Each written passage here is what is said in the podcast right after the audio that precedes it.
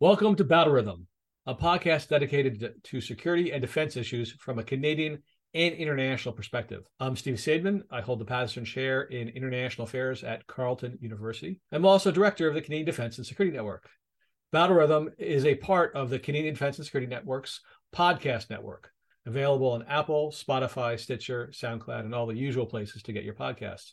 Please join us every two weeks for our new episodes of Battle Rhythm and also check out the other podcasts in our network uh, you can find them again on our website or at the CDSN Podcast Network on your favorite podcast provider. And before we start, we should acknowledge that our podcast is produced at Carleton University, which is located on unceded Algonquin territory, which is home to the Anishinaabe Nation. Thank you.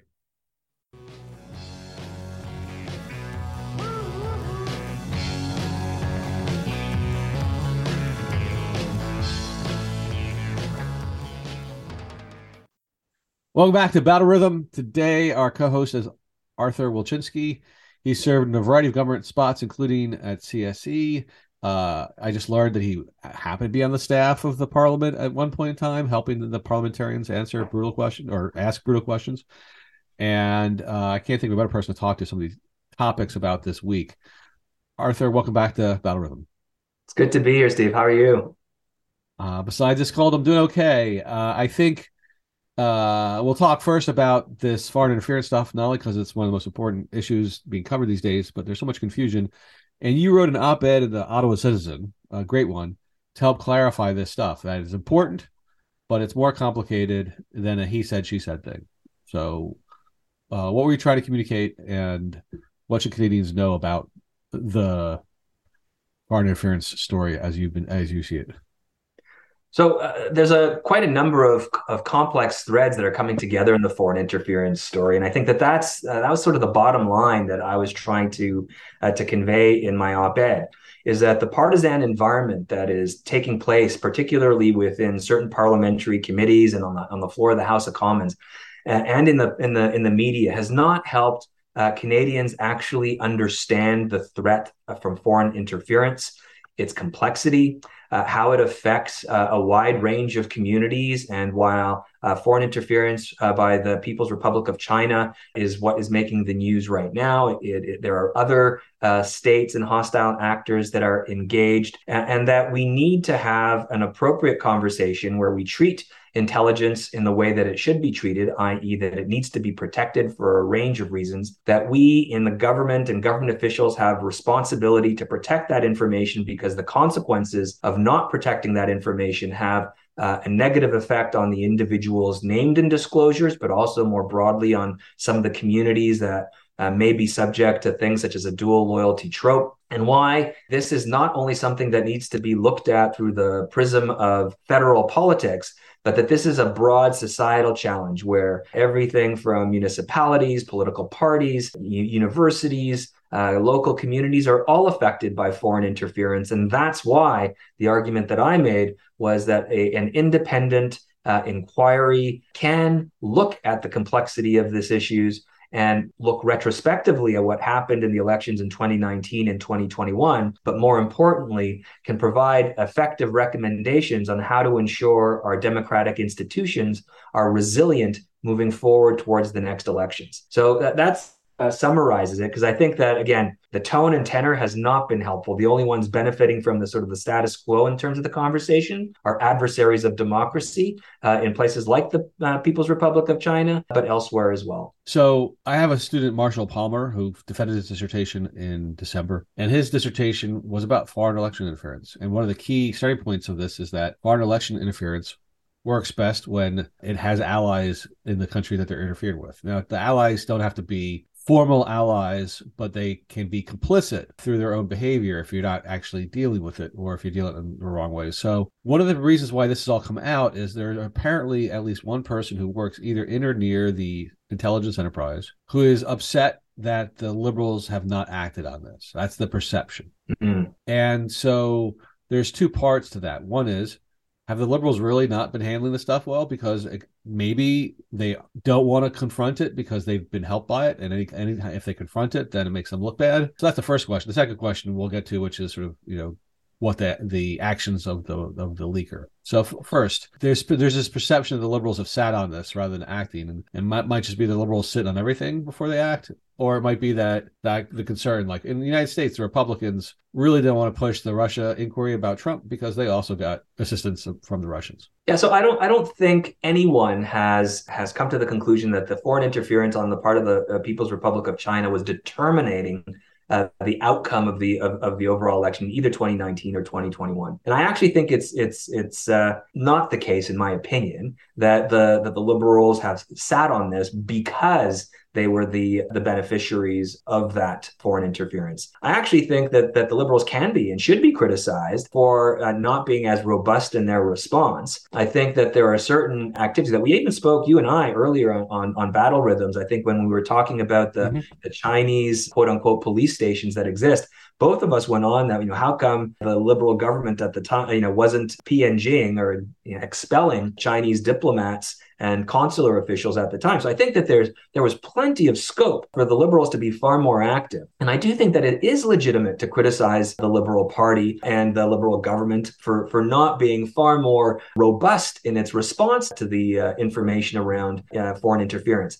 because that information dates back years. This isn't something that is that is new. Uh, this is something that has been ongoing and, and been a number of actors that have been involved in this for a long time. And in particular, I think that the foreign ministry could have been far more robust in, in showing Chinese diplomats and consular officials the door. You don't need to meet an evidentiary standard. The fact that the foreign minister went before the House of Committee and said, I don't have evidence to ask Chinese officials to leave, for me, it was kind of preposterous. You don't need evidence. You don't need any rationale at all, in fact. And, and, and the reason why you put people out the door is because you have a, a threshold of, of information that can be relatively low and you want to send a political signal. And they chose not to. And I think they can be rightly criticized for that uh, without sort of making the assumption that the reason why they're, they, they are pulling their punches is because they feel that they have benefited from, uh, uh, from the interference themselves. You know, I, I often feel that, uh, you know, why ascribe to malfeasance uh, as rationale when incompetence is uh, is quite frankly a good enough rationale to explain uh, weird behavior. Sure, but I, I, get the idea that maybe it didn't determine the overall outcome of the election, but the help from China or the harm from China seemed targeted. Now, in this election, it was targeting. It seems to be the case, trying to hurt conservatives and help liberals. Not not necessarily in the past, but in this particular election. And so maybe it didn't swing all the seats, but maybe it swung one or two, or maybe you know elections are all about politicians running scared as the phrase from political science mm-hmm. they're always they're always worried about every possible vote so if some get pushed in a different direction because of outsiders it might make the beneficiaries of that want to avoid uh, engaging in it to have a serious conversation about it so i don't think that the, again the the liberals were like, "Oh no, our, our, our, election is illegitimate." Although certainly they want to make sure that that people don't think that, but they may also not want to stir up a hornet's nest because they happen to be closer to the hornet's nest than others at this moment in time, even as the Chinese Communist Party uh, might have helped out the conservatives in previous elections. Look, I think it's important to look at what was actually done. So I think that again, you can you can have a, a, legitimate and effective conversation about whether or not the liberals did enough. And I would argue, no, they did not. But uh, to say that they did nothing is also you know, not accurate, right? Uh, I think if you look back at the elections in 2019 and in 2021, uh, the government of Canada put in place a number of measures aimed at addressing the specific threat yeah. of foreign interference. Uh, organizations that I was part of, for example, the Communication Security Establishment, issued threat assessments specifically about the democratic uh, processes and the elections. The national security intelligence community met with representatives of political parties to speak about the threats. So there were measures that were, were put in place to try and address it. The question becomes around whether or not there was an effective warning when certain uh, activities in, in, specific ridings rose to a, a certain threshold. And I think this is where uh, Morris Rosenberg, in terms of his review of the panel of five, was the, the, the body that was asked to warn Canadians in, in, in the case of, of a threat to the elections. Um, Mr. Rosenberg actually did uh, talk about that we need to have a good conversation about wh- what the thresholds are and whether the thresholds that the panel used to make a decision not to talk to Canadians about uh, about the threat are too high. Because again, there's a reticence on the part of, of senior public servants. And again, this panel of five it represents the most senior national security public servants in, in, in Canada. They decided not to speak out, even though there was some information that some ridings uh, were, you know, were being affected by by foreign interference. So the question that that needs to be, I think, addressed, and why I keep on calling for a public inquiry, and I think others have as well, is to discuss things like those thresholds. Because I think of many public servants, particularly during an election period, where something called the caretaker convention, uh, which uh, limits the activities that government can do during uh, an electoral period, they're very, very uh, small c conservative and risk averse uh, in terms of public uh, public announcements. Yeah. And I know that many of them would have reflected on the effect that, for example, the uh, the disclosure by uh, by the former FBI director uh, Comey uh, in the U.S. had on on the election in 2016 when he announced, you know, a week before the election that he was reopening an investigation into, you know, the accusations uh, against Hillary Clinton related to emails, uh, that, that that had an effect on the outcome of the election. We even have Canadian examples of that when, you know, uh, Commissioner Zaccardelli of the RCMP announced an investigation into the Liberals just prior, I think it was in 2005, 2006, that resulted in the first Harper uh, government. So there's a history of, of public service servants making statements that do profoundly affect an election. And the question becomes, which is the bigger harm? Uh, and where do you, you know, how do you balance that off? And I think that's where some independent, nonpartisan review of those decisions would be helpful in telling Canadians what the thresholds are when they can expect government to tell them that interference is taking place that is having an effect. I guess the the thing I'm a cynical about is an, a nonpartisan review process can provide us all kinds of information, and then the opposition parties and the government of the day are not going to pay attention to it, and they'll just amp the disinformation uh, because it's in their in their interest to do so. Yeah, but right now we're having all the amping without the actual effective review. Uh, so you know, I'd rather you know throw the effective review into the mix uh, and you know let the cards fall where they may. Governments then are are, are completely uh, accountable for the decisions they make, and political parties are accountable for the policies that they advance. But at the end of the day, what Canadians will have in front of them will hopefully be a, a, a series of recommendations uh, that are put forward by someone with uh, you know impeccable credentials that will give us a roadmap on how to uh, address the threats to our elections. The status quo is not helpful. The status quo is is uh, is in fact undermining Canadians' confidence, and we need to address that. And you know, if if at the end of that process, political parties decide not to uh, to implement some of those recommendations, Canadians will have a transparent uh, uh, mm-hmm. ability to assess those decisions and then let the electoral consequences be what they may. Okay, and so we now have David Johnston, the former Governor General and former Chancellor of McGill. He was Chancellor when I was there, leading this review. Is this good enough? Is he impeccable no, enough, or, or is he, he's he's he's pecked He's impeccable. He is impeccable, but what he's been asked to do as the special rapporteur is essentially make the decision for the government whether an inquiry is needed. Uh, he's not actually uh, tasked with reviewing uh, the activities itself, and that's what you know there's some level of, of, of usefulness in creating distance between the prime minister deciding what the scope and scale and mandate of, a, of an inquiry is. So, because if it was the prime minister making that decision himself or the government exclusively making that decision, they, they would invariably be, be criticized for that because of the, the perception of self interest. So having the former governor general and the former chancellor of McGill, somebody who is who is you know uh, both has got good credentials with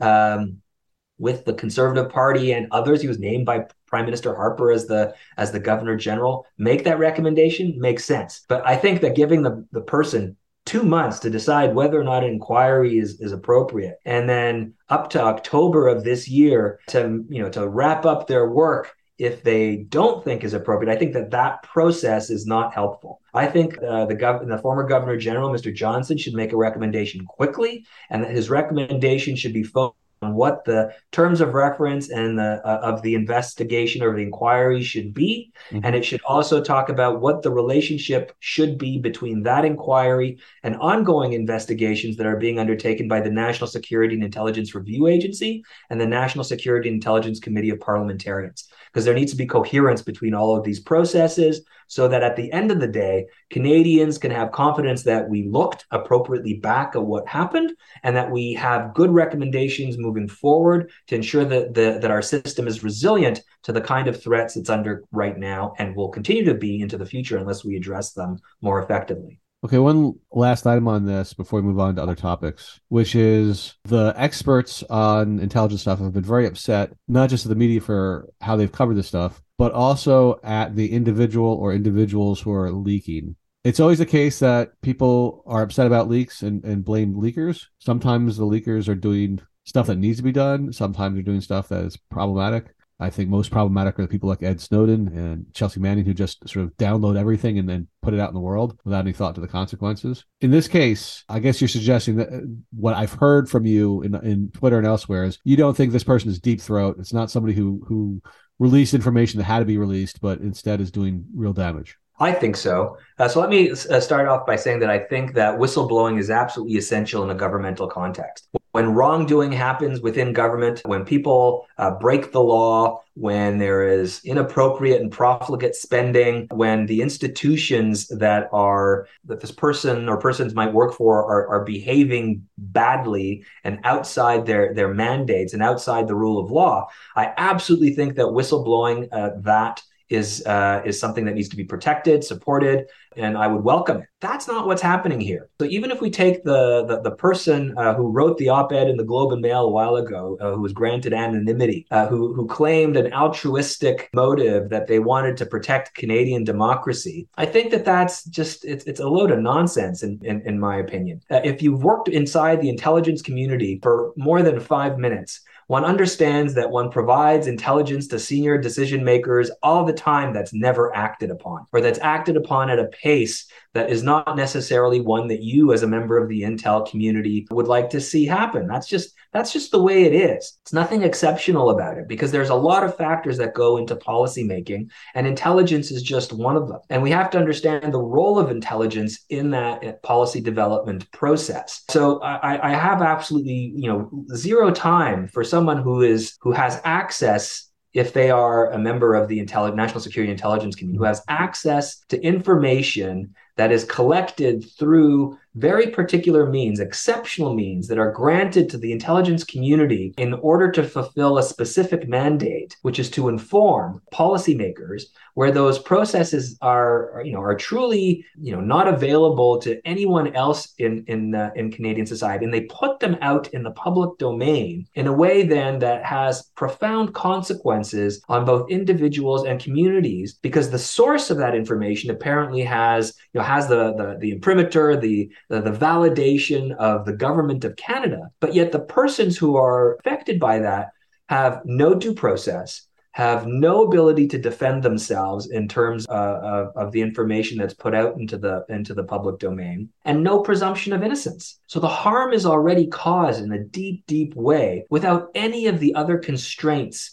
uh, that are mm-hmm. usually mm-hmm. applied to government when it makes accusations against individuals so, you know, the harm is real. And that's why I even said, even if the accusations are true, the consequences of this kind of behavior are deeply problematic for me from an ethical, from a legal, uh, and from just like as a, from a public service point of view. As a Canadian, I don't like uh, you know, institutions of state behaving like the KGB during the Soviet era, providing, you know, like, you know, disclosures to select media in order to uh, to damage uh, uh, individuals or organizations or entities that don't necessarily behave uh, in a way that they want them to behave. That's not how we work in a democracy, and I think there is real consequences for us longer term around the kind of behavior that the, this person or persons uh, exhibited these things are often very tricky. Because... For me, it's not tricky. Yeah. Like literally, when when I first became a, a, a, member of the of the national security intelligence community, I remember uh, I had a person come into my office with a series of forms that explained to me my obligations around around keeping things classified, yeah. the consequences of disclosure for for the enterprise and for Canadians, and the consequences for me as an individual should I choose to violate the law. There's no ambiguity in it, and this applies to all of us within the within the community for a reason, for actually for multiple reasons, and that's why I uh, you know uh, accuse the person who decided that the entire system is is too slow for their uh, for their taste with narcissism because they decided individually or in a small cohort that they were frustrated with the system and therefore bah, I don't care about the legal framework I'm going to uh, to shine a light on this because I'm not happy with how government is working. Well, that that's not how we keep the rule of law and how we we keep accountability and appropriate constraints on national security and intelligence. The costs of that, again, I think, are far greater than the potential consequences of not being as quick as this person would have liked with mitigating the effects of foreign interference. What I meant by tricky, sorry, it's okay, my, is is here. that there's a guy Mike Colaresi wrote a wrote a good book about the basic challenge of democracies require transparency operating international international relations and also domestic stuff, but international relations mainly requires secrecy. And so, how do you manage that that conf- that contradiction, right? And you mentioned in your comments a panoply of institutions that should be taking care of this: NSIRA, the review, uh, NSICOP, which has been undermined by the conservatives because of the, the Manitoba lab thing. But we have institutions that are supposed to be taking care of this for us, so that way we don't need to have secrets blasted out in the media because these other people have access to secrets. And it raises a question or an issue I've been studying for a while now, which is how can legislatures oversee the armed forces if they can't see their secret stuff? And in my conversations with the members of parliament, and this speaks to the maturity of our political system, is they basically argued that the incentives of the system mean that they'd rather talk a lot about things they don't know than to know more, but then have to be responsible about that, that information. Yeah. And we see that here, right? Which is all the parties are incentivized to to ramble on and make accusations about each other in ways that are bad for the system, bad for us, but they're incentivized to do yeah. rather than letting the process play out with NSICOP, right? And NSICOP and NSIRA, they can look into this, they can figure out, you know, whether what was going on here, and then they can issue reports that we can then see that would then tell us. But there's distrust of NSICOP because it, well, it's a committee of parliamentarians. They they are answerable in some ways to the to prime minister and not to parliament because again we can't for some reason just give a regular parliamentary committee without any special doodads or, or adjustments. We just can't give them security clearances for them to do their job because again they don't want it. They would rather talk in question period about things they don't know about. And so we have westminster brothers and sisters who take this stuff far more seriously the one of the lessons of the Steve, Dave, and Phil project on legislatures and militaries is that you don't have to transform yourself to the United States or you don't have to transform yourself to Germany to to do better oversight. You just have to take a look at what uh, those with similar institutions have done to try to adapt. But it requires a level of maturity by the politicians. It requires a little bit less party discipline, which is one of the key factors that makes kind Canada distinct from some other countries. I just want to put that, that on the table that the tricky thing is the basic structures of our democracy, which do not provide incentives for politicians to be responsible. Yeah, that's that's fair enough, and I think part of the problem is uh, is actually that the institutions that would be the subject of oversight have been uh, far too opaque and far more committed to maintaining secrecy than they need to. I think that we need to err more and more on the part of transparency so that Canadians and then in turn the, the people elected to represent them have a better understanding of what intelligence is, how it's managed, uh, what the priorities are. You can do all that in a far more transparent manner than we have today. And I actually think that that, that lack of transparency is what, what has compounded the partisanship of the conversation that we're having right now. You know, if if the National Security and Intelligence Advisor, if the director of uh, of, of CSIS and you know the deputy minister of public safety and all you know the deputy minister of, of national defense appeared more regularly before open parliamentary committees in an unclassified environment to talk about the threat to talk about the uh, the information environment that they have been asked to help manage through the collection of intelligence. I think then you would have a far more mature political culture in Canada as it relates to uh, to intelligence and national security and defense. but we don't because we you know we have a bunch of folks that are saying that you know you can't handle the truth because it's so sensitive and so classified and and and then you know you you then expect the population and parliamentarians to take you at your word when quite frankly your word has been so exceptional and so opaque over over many many years that there's no basis for that trust. So you know i, I completely agree with you when we, we need to, to have more transparency and more engagement on the part of senior leaders with parliament uh, because i think it's only through that more regular engagement that you i think have a more tempered and mature conversation. Right now, there is no no benefit for parliamentarians to have that kind of tempered conversation because they, you know, they literally see no votes in this in this process. But I think if they had a better and more robust understanding of what was at stake, then and I think over time we could have more effective parliamentary oversight, not simply review of what's happening. And I think that that's part of the challenge in Canada is people don't even understand what the difference between oversight and review is. And they, they use those words interchangeably. And well, that's my fault because I this is a conversation where in Canada the the Intel folks like you and Stephanie and Leah have a very specific notion of what oversight is. And it's not the way scholars in the rest of the world use it and it's not the way americans and other people think about it but it's the way your specific community thinks about oversight which then helps to create a lot of confusion well, I mean, I think there, you know, oversight in the U.S. is really. I mean, this is one of the things. When I was a, a NPSIA student many, many uh, years ago, uh, I did a paper comparing Canada, the U.S., France, and the United Kingdom in terms of uh, of oversight and review processes. This was back in like you know the the late 1990s, early 2000s, or so years ago. And what was interesting for me was like how robust oversight is in the legislature in the United States, where you have both Senate and House of Representatives committees with the, the means and the mandates to look at policies and, and programs of the intelligence community as part of the budgetary process uh, to decide whether or not they will fund them. So it's, it's far more intrusive in terms of the operations of those organizations before those organizations undertake their activities. We have none of that from a legislative review process in, in Canada. And I think that uh, it will take some time before we have the same kind of expertise and knowledge in our parliament, you know, that would be able to do that effectively, which uh, already exists because it's been happening in the US and the, and the UK for, for many, many, many years. Well, they'll have to read the David Stephen Phil book uh, on on this. I'm sure they the, will. The, the, on the military side of things, and they'll have to read yeah the Stephanie Carvin books, sometimes with Thomas Juneau, sometimes with other people on on the stuff for the intelligence side of things. Yeah. Uh, but I can't tell you how many times I've gotten arguments with Stephanie about the meaning of the word oversight. Anyway, time to move on. Sure. S- since you've been adequately animated by everything else, let's bring a more subtle, quiet topic of which we have no opinions about the recent events in Israel. It's about the protests and about Benjamin Netanyahu developing a, a legislation that would change the powers of Israel's Supreme Court. One could argue the prime minister is trying to usurp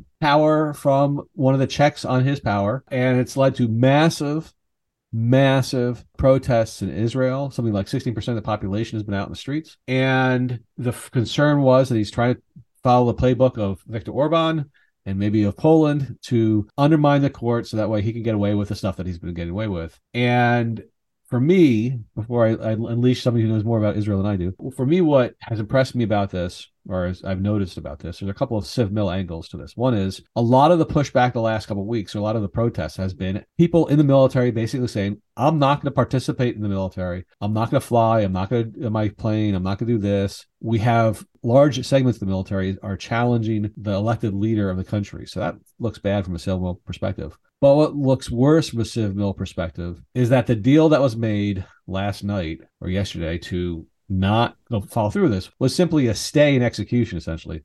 That we're well, that ben, Benjamin Netanyahu was like, okay, well, we'll we'll put this off for now. We'll come back to it in the summer. And by the way, we're also going to do something like create militias, so that way my partisans can attack Palestinians more freely and maybe also attack my political opposition more freely. So this looks bad from a lot of perspectives. Since you have been to, you know, very interested in what goes on in Israel, Artur, I think you probably have some things to say about this. Well, just again, I'm deeply and profoundly concerned by what's happening in uh, in, in, Israel. I think that the election of the current coalition government has brought together forces that have key personalities in positions of power that are anti-democratic in their in their nature, that are racist, that are homophobic. So personalities like Ben Gvir, who's the minister of uh, of, of, of, national security, and Smotrich, who's uh, the finance minister, these are individuals represent a trend in Israeli society and Israeli politics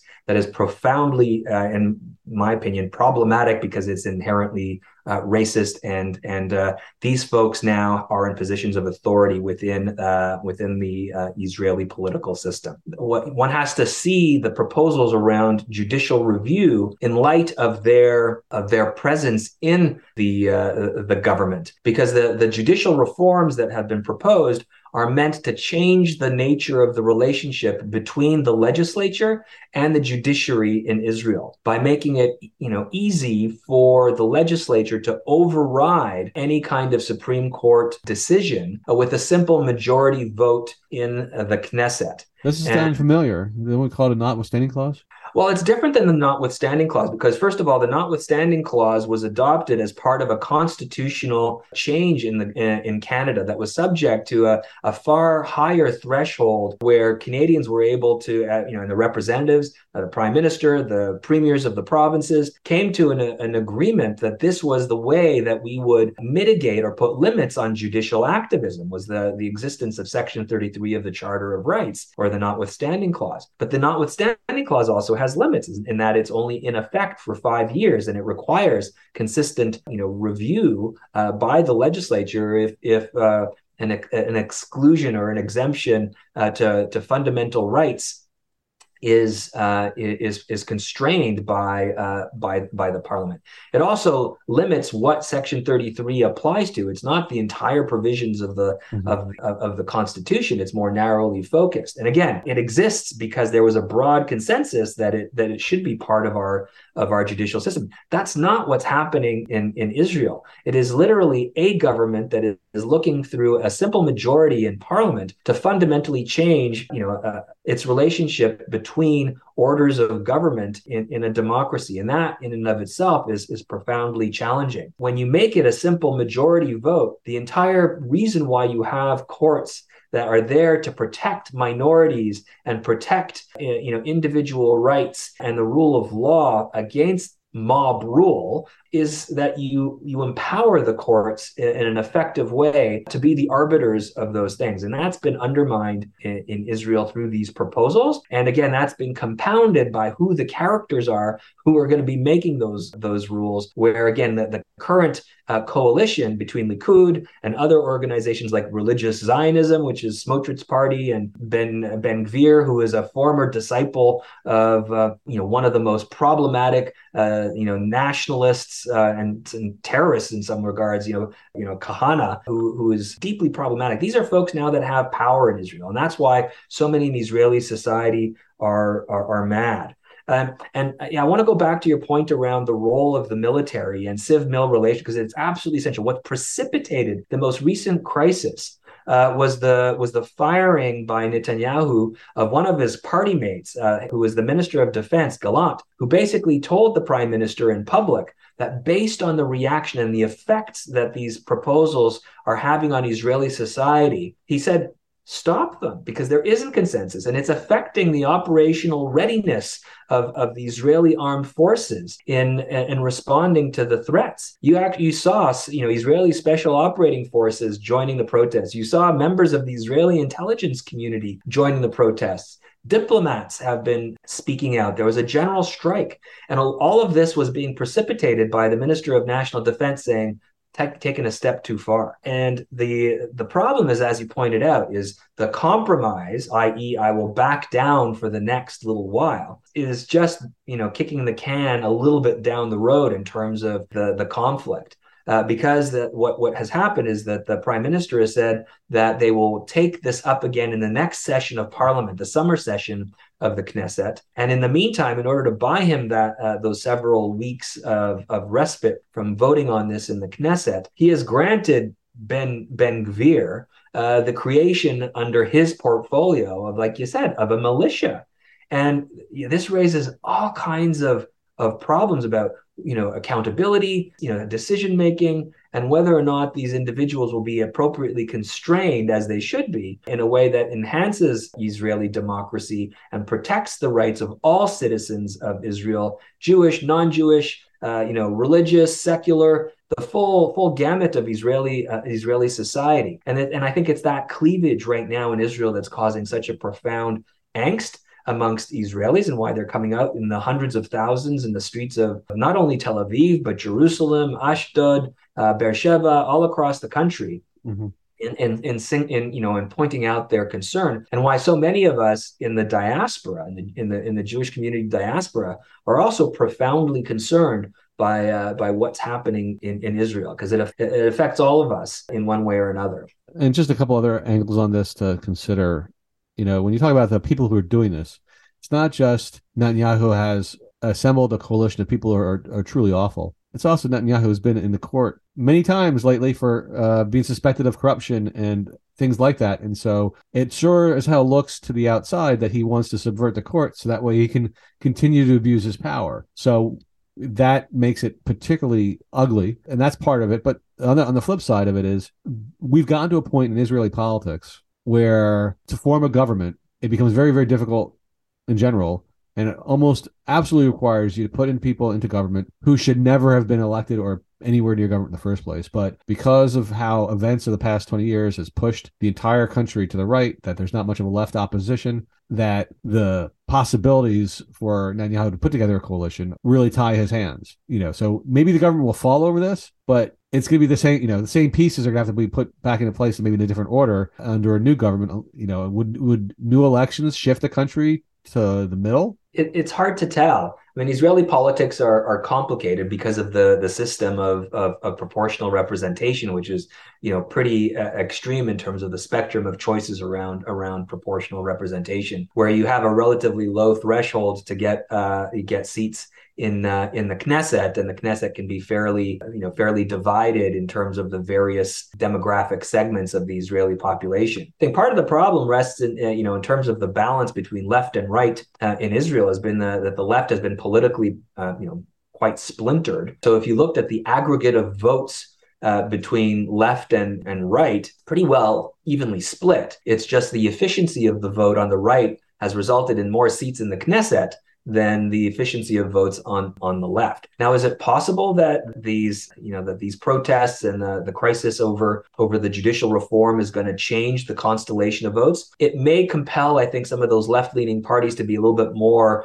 you know coherent and perhaps maybe less splintered by by joining forces in terms of electoral politics to get seats in the Knesset that will rebalance things. But it's uh, it, it's hard to see uh, right now in, in the chaos that is uh, that has emerged from the, from the process. And you're right. I think people need to be supremely skeptical about uh, Netanyahu's motives for this because he does have a very very personal vested interest in the change in uh, in the judicial system, one that will protect uh, you know protect him and potentially insulate him from prosecution for uh, for corruption. And you know, Israel has effectively prosecuted former leaders, presidents have served time in jail for for corruption. So it, there's real jeopardy for him personally. You know, if these reforms don't go through. The problem is that when you take that very narcissistic, self-centered interest that he brings to the table together with individuals like Ben Gvir and Smotrich that are just plain old fashioned bigots uh, who would like to subvert the courts because they view that the courts have, have provided too many rights to minorities,